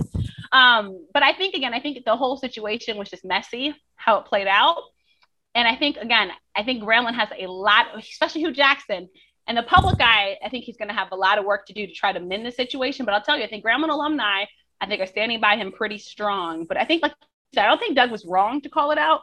And it's interesting you said I think right. I think a lot of black folks are saying like we gotta we gotta what stays in our house kind of happens in our house, right? Because now you're exposing it to the world. But I do think with HBCUs, I do wish that the Grambling, I do this is what I wish. I wish Hue Jackson had had a better conversation with Doug and other kind of uh, notable Grambling State alumni and the university faculty because I do think David it did not have to get to this point because right. it does it looks messy because it's like the university was saying one thing, Hue was saying one thing, Doug Williams was saying one thing, and if I'm outside looking in and I don't know much about HBCUs and I'm thinking like I do want to support HBCUs, but, but what is happening? I'm just confused. I just and the whole redemption angle that they tried to play on it was a bad was just a yeah. bad decision selective redemption. And that's what I said. A lot of times in society, we're selective. We have selective accountability and we have selective redemption. Because at the same time, if we're really thinking about folks who should get redemption, was Art Briles here? Was at the front of the list? Yeah. like I'm looking at my list and I'm thinking, and you know, it's interesting because you know, I'll bring up a local issue. So um, where I am, we have PG County, which is the richest Black county in America. Mm-hmm. Um, right now, their state's attorney actually hired somebody that had killed somebody, but he served his time in prison and now he's on retribution. So the family of the person he killed, of course, they're pissed off. And right now we're having a problem in Maryland where it's half and half. Some people are saying, all right, he served his time, he deserves a chance. Another and the other side is like, wait, he killed somebody. I don't care if he served his time, he should never get a chance. And again, I know it's not apples to apples and oranges to oranges, but it's very interesting, you know, the way people put redemption onto each other. But at the end of the day, I think Grambling, they're going to need to win And they're just going to have to, and he's going to have to somehow show that his brainchild in his head is going to work out on the football field. Because I think, of course, then the noise will start to die down. But I am interested in what's next for Art Briles. I really am to see if anybody, you know, will want that heat because I think he's showing that he does want to go back to coaching uh, in college football. But what does it say mm-hmm. that for Art Briles, the guy yeah. who coached University of Houston, coached at Baylor, yeah. For him and and perception. Again, it's about perception. Yeah. For a guy like that to go from the Big 12 to go to the SWAC, what does it say what he's willing to do to get back in? And that path does not exist for black coaches at all. Ooh, that yeah. path does not exist. And when we talk about the part about perception too, when we talk about how they view these schools, right. when you see Josh Allen come out of North Dakota, nobody says why did he go to North Dakota. Nobody says right. when, when, when, you know you can be um, you got Kurt Warner. They're making a, they made a movie out of Kurt Warner, and he's going to Hall of Fame. He played at Northern Iowa when you know, and, nobody said Kurt Warner made a mistake going to Northern Iowa. Nobody said Tony Romo made a mistake going to Southern Illinois. Nobody right. said, you know, we see every year players coming from these other small programs, and nobody said those guys made mistakes in choosing those schools. But whenever an elite black athlete chooses to go to a black school, then all of a sudden we're talking about you've made a huge mistake. Yeah, yeah. It's what so is, true, David. You know, that part to me, there's a lot of people going to a lot of small schools all over this country a and no, nobody says anything. And some of the best players, right, come out of these small schools. I mean, look at the NFL draft. Recently, look at the draft and the players coming from black schools. I had to talk about this on my podcast with the a, a representative David from the NFL because people are saying, well, well, wait a minute. David, we're searching, we're searching where are the HBCU players? And so to your point, again, we're selective about what we want to be loud about. Because right, you know, and some of these players, you know, pick these, you know, schools none of us have ever heard of to go to. And all of a sudden you don't hear about it until the player gets good. And then all of a sudden, you know, the attention is on them then we're like, oh, okay, well, it's fine. He went to a small program. You know, we make all these types of excuses, right, David, um, as to why they picked that small program, but why they're still excelling and how we think they still can exceed, right, on the on the next level, right? But for HBCUs, it's like, oh, well, well, they didn't play the same type of competition. They, you know, they, they couldn't have gotten as good. And it's always an excuse, right, when it comes to it. But you're looking at these other schools that are smaller and the competition looks the same. And honestly, if you've been to an HBC program, it's not no. You got some big guys, David, that are playing on. There's no. We already know the gap between. We already have a struggle. Uh, you know, the college football playoff. People talk about you can't get four good teams in the college football playoff to have five good games. Ah, yeah, and that's so if we don't say that, yeah. then why are we talking about like it's a, it's a shock that you have discrepancies within small college football? That yes, there are elite play there's not a single conference up and down where you can't find some elite players on very bad programs or and you can't find some very uh, bad players on elite programs. So These star ratings that you give to kids at the age of 16 and 17 mm. are the observations of people, again, watching huge discrepancies in competition. Because you know, you've been to a high school game on a Friday night, and there is a man child on some teams, and on the other team, it looks like there's a bunch of children exactly. who belong have, have no business being on the field with that kid.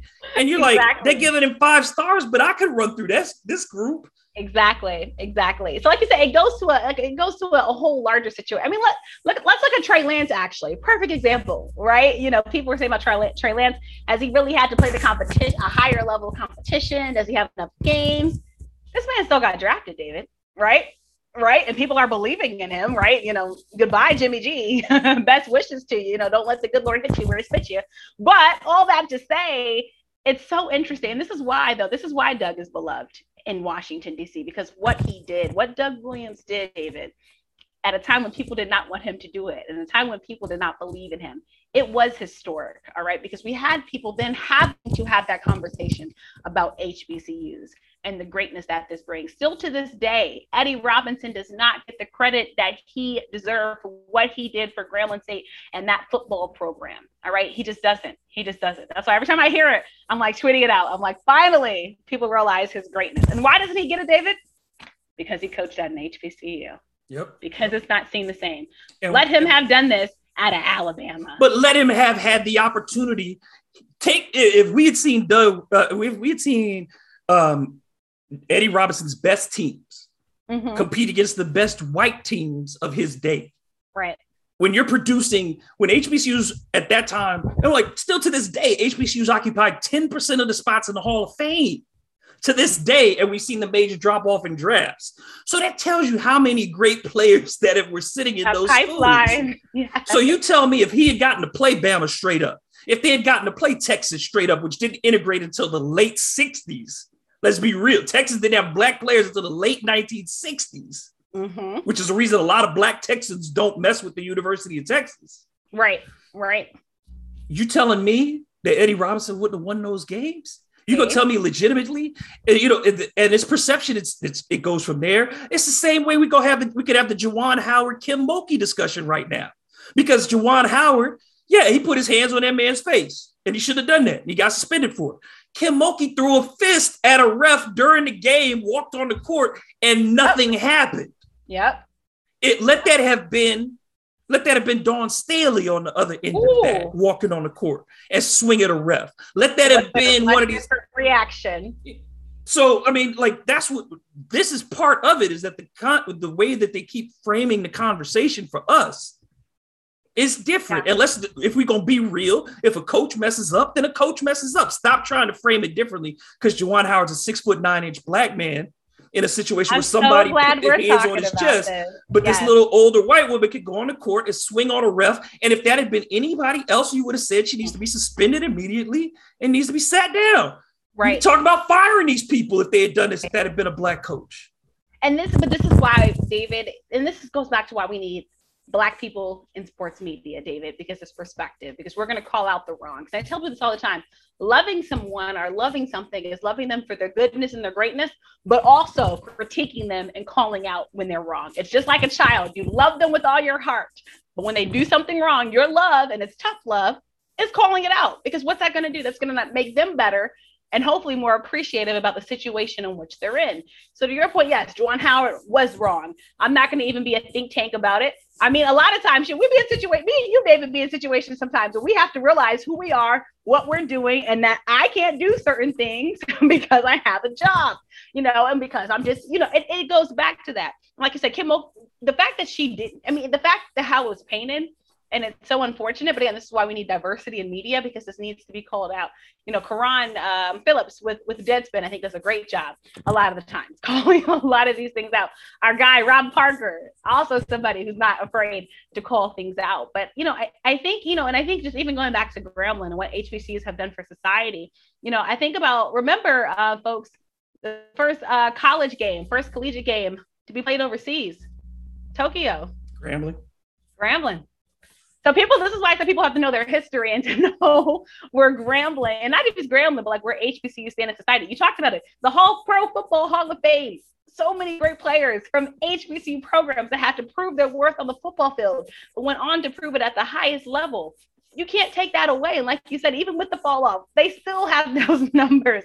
And these are some of the best that the game of football has seen. This is some of the best. about the greatest wide receiver of all time, the greatest running back potentially I mean, of all time. You can't make this up. I mean, it's, it's crazy. And then, you know, I love that you talked about the Black Texans because the same thing I think about even with the Washington Commanders now. The reason why you have a lot of Cowboys fans in Washington is because Washington was the last team to integrate. So Doug Williams playing and winning and becoming the first black quarterback to start and win in the Super Bowl on a team that was the last to integrate and had to be forced to integrate. I mean, it's crazy. You know, this is a conversation I had with the late great Sam Cunningham and what he helped to do for Alabama when USC went in to play them.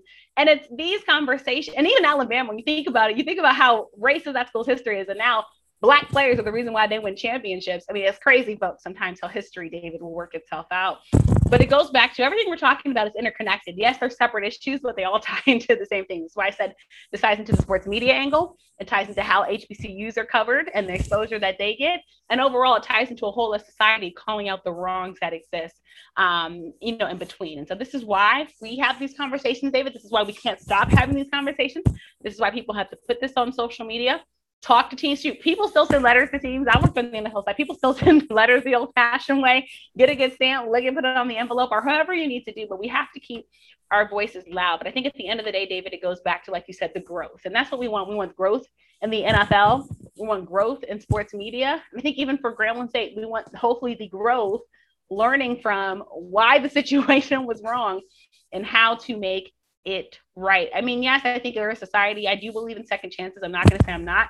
But at the same time, again, I'm looking at that list and I think you just have to be really smart with those second chances because at the same time we're saying this, nobody wanted to give Ray Rice a second chance in the National Football League, David, even after he apologized continuously.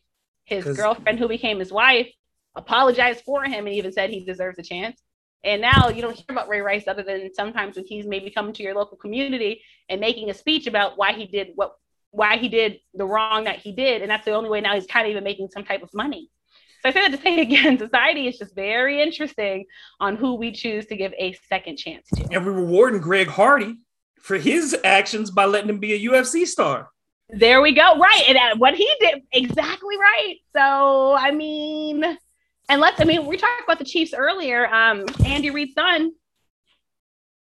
I'm just, I'm just saying, David, if, if, if we're going to be having an no, conversation, we- I mean, I'm just saying again, it's like so this but this is what makes it rough and hard, I think, because again, we're not consistent across the board. And I think that's why the National Football League, they will listen.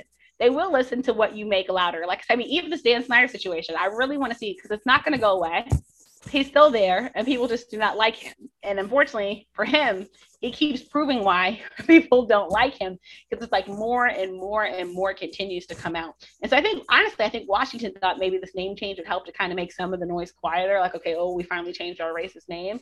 But no, first of all, people in DC don't even like that name. They're like, what is a commander? And then like, why does he show up at the event? He's not supposed to even be participating in team activities. His wife is supposed to be running the team. He's not even supposed to be around but he's there running the, the event of the name change. It's a mess. It's a mess. And then the name Maliki, like, it's just a mess. So it's like, but I mean, at the same time, it's like, you know, as much as we, you know, as much as we love sports and hate to love sports sometimes, it's like all of this is kind of, I think, what gets people intrigued in sport, David, because there's just so many nuances, right? Into what, you know, why we love what we love and who we love. But I think, again, if we're going to move forward as society, it is about growth, and that's what it comes down to. Again, I'm still going to be rooting for for for Grambling State, as my dad would say, GSU Tigers for life. Um, I think the alumni are still going to be there, but I think Hue Jackson and his foundation. I do want to say this, David. I do think this is going to be a period of growth for him, and I say this because I also do want. I, I think Hue is a, everybody likes Hugh Jackson, nice guy. Um, you know, you never usually hear anything bad about him. And I say usually because this situation has happened. So this might be the only time that you do.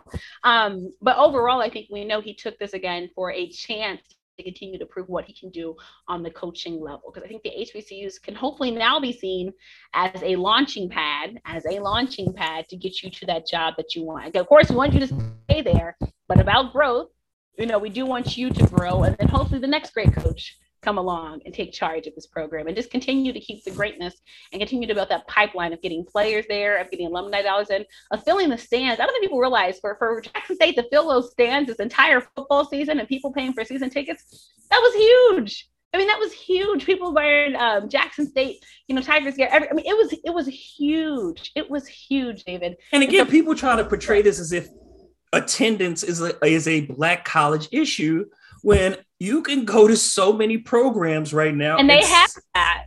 And they, I will be honest with you, I went to a Maryland game, football game this year, and look, Maryland had its struggles. It was not packed, and it was homecoming. But at the same time, it's like you know, and now that Maryland, we want our bowl game, you know, hopefully beginning next season, it will be different. But like you said, right, you can't just make this like a black issue. We need to have a real conversation and talk about the larger issue. And if you want to talk about attendance, Jackson State did just fine. Their their athletics department is, is sitting mighty high right now, feeling mighty happy. The, they just the, won a black women's basketball um, title. Like the attendance for right HBCUs was in the top for most of the HBCUs was in the top tier in the FB and the FCS. And no one's talking about it. CIAA in Baltimore, good attendance, all right, to their events and stuff that they had. So I say all that to say again, we have to just be real and honest. And this is why everybody, I hope, listening to this you push for diversity in sports media because David, me, and so many other diverse voices in media, we bring something different to the table because of our experiences. Just like the Hue Jackson situation, me and David weren't able just to talk as Black people in media. We were able to talk as Black people who covered HBCU sports, who've been to HBCU games, who also know about the national football landscape, and that's the unique perspective that we bring. Oh, by the way, who also know about the state of Louisiana and Louisiana football. So this is what our diversity brings, and it's diversity in thought. That's the large thing. It's diversity in thought that we're able to bring to the table and add our contributions to. So again, David, like this is why you're my brother for life.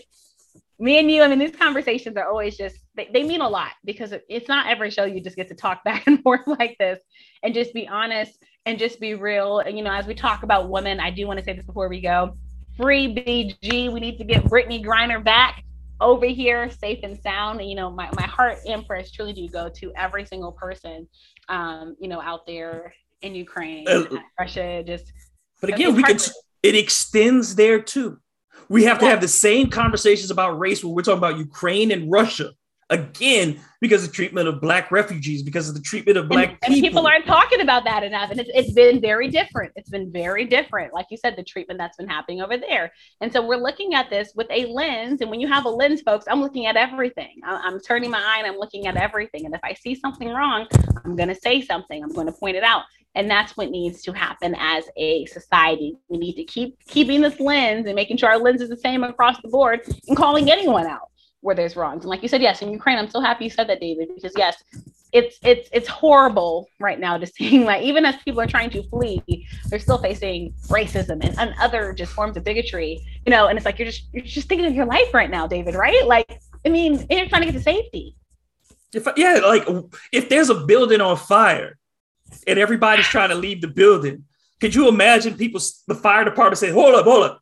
Right. White people first, black people get their back right, like y'all gotta wait fire. right now and that's what's so crazy about it but again it's this is why people try to say post-racial america or that you know things are changing no because the problem still exists and we are still trying to fight for rights and privileges that other people automatically are born to and have, David. And it's so sad, but we'll never let our voices shy. Um, because again, it's like that. I think that's what we're born for. I think we're born. I think I think that's what our legacy will be, David, is that you know we never shied away, and that we will continue to speak out on things because we're not going to be mute and quiet. Because to me, God gave me a voice and a, and a mouth for a reason, and I'm going to use it to speak out about certain things. Mine is real big, and I've been using it a long time. and I think the part of it too is I don't have to just advocate for black people. I'm also advocating for honesty and fairness in the conversation because i can critique black people. I don't have a problem critiquing black people. Right. But let's be honest and fair about the conversation we're having. Don't right. put me in a position where i got to defend first and then put the context back right. The pro- we are put in a position of having to be defensive right. first because you're coming at the, the, the, larger media comes at it from an angle that is not correct. If we right. start the conversation from the right place, a place of that ultimately any good or mistakes that get made are based on your humanity and not endemic to who you are born as. And that's right. what we try to put on this is that uh, in all these cases where something happens to black folks or people of color or, or, women or whatever, there's some part of you deserved it. There's some part of you asked for it. There's some part of you put yourself in that position. Right. And for essentially white men in the middle, there yeah. is everything else is it happened to them. It happened right. to them and they have to react. But for us, we are the instigators of our own problem or our own mm-hmm. downfall. Mm-hmm. And that's the perspective that we are constantly put in position to start from. I don't want to have to start from that. Let's talk about the situation. Let's deal with the situation and let's go on. But they are not unique to black people in some of these in most of these regards. Now, some of these are have uniquely black solutions that are right. required in, in, in, the in the way that they are these problems that we have in this country but just because it's a black person doesn't necessarily make it a black issue. And right. we don't have to just come at it from that perspective. Let's yeah. talk about this from a like you said from a winning college football capitalist perspective. That's where a lot right. of these things stem from. They got nothing to do with race. It's money it's money. That's what it comes down to, you know. I and I was on WBOK in your neck of the woods, and I said this. I said with the huge when I first saw the Art Briles hire, I said Hue Jackson made this decision. It was a business decision, and it was based off of football and winning. That's what he wanted to do. That does not mean I'm saying that what he did was right. I was I would never say that, but I'm saying that's what it went down to. And that's even what some of the alumni wanted. They want to go back to winning. When you are winning, and I've been someone that's worked in the athletic department. I worked at Georgetown University athletic department and in their annual fund. To know all about fundraising, especially when it comes to athletics.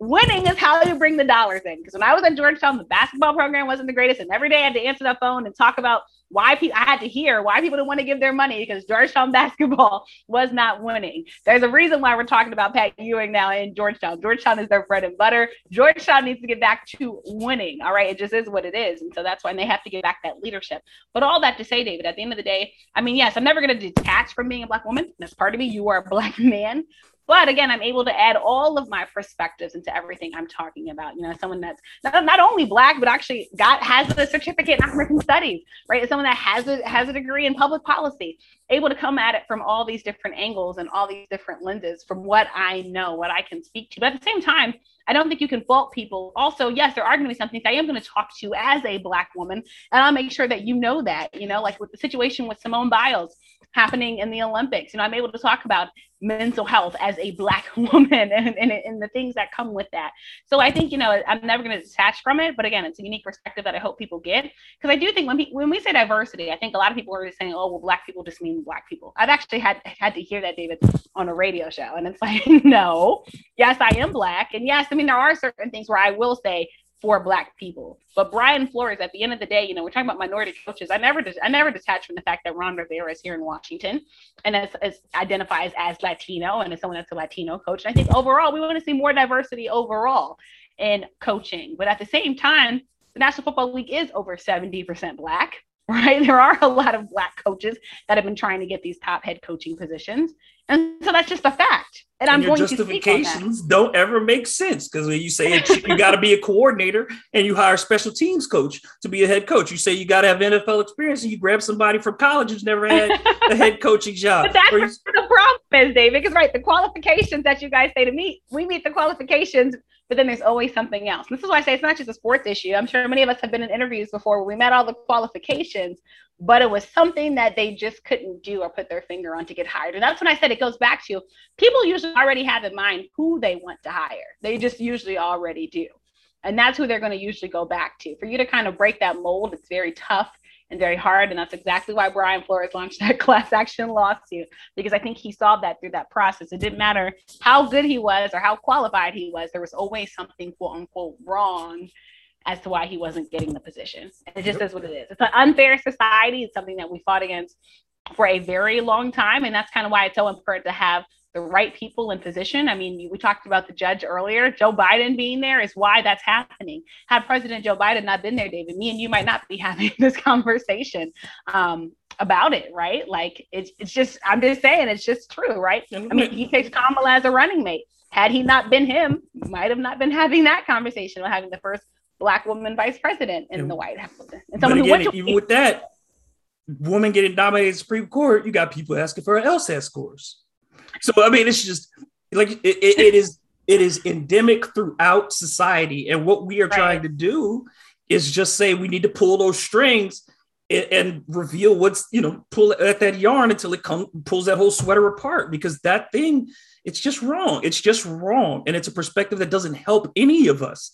And right. it's not about just uh, you know getting more black people. It's it's about pulling down this visage of what America really is doing and making it right for everybody. It ain't just about me. It's not just about you. It's about everybody. every person it's is getting everybody. hurt by this. Right. We're all hurt when people are denied opportunities. Right. For for reasons beyond their control and has nothing to do with their ability to do or, or their capability to complete a task, then we are all losing out because we're losing out on talented people being in the workforce. We're losing out on people achieving their greatness. When you lose generations of kids because you don't fund their schools, but you are losing all the times we talk about all the doctors and stuff we're missing because of this, that, or the other. Well, we got real kids that are in real schools right now that could be the next doctor, that could be the next physicist, right. that could be the next great legal mind, that could be the next president of the United States who are right. sitting in bad schools, but we're not worried about that and that's what we're talking about. That's what we, yeah. that's why we bring address we, we address these issues is because it's not just about the now. It's about right. tomorrow too. Exactly.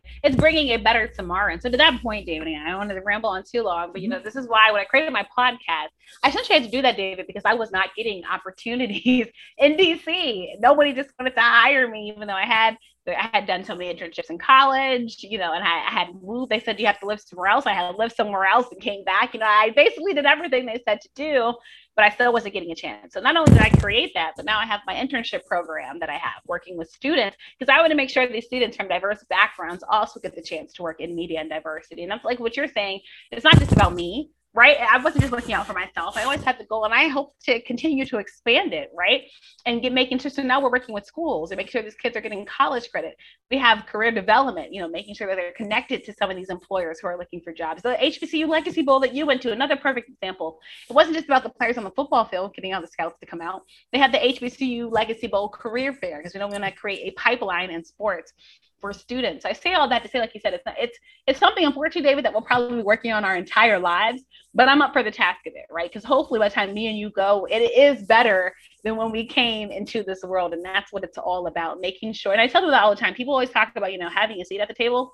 David, I want to make sure I go have a seat at the table and make sure that I'm bringing up other chairs along with me. But I also want to make sure that, that when I leave the table, that others are coming behind me to be able to sit down and follow and continue what I was doing. That's what it's all about. We don't talk about that part enough. And so this is what the mission is. And I think even for me now, as much as I love sports media and broadcasting, I think I've also been called to a higher calling, and that is just helping, you know, other people. It's why right now I'm also doing stuff with Special Olympics because people with intellectual disabilities deserve the same rights and opportunities as every other person in society. Again, diversity of thought.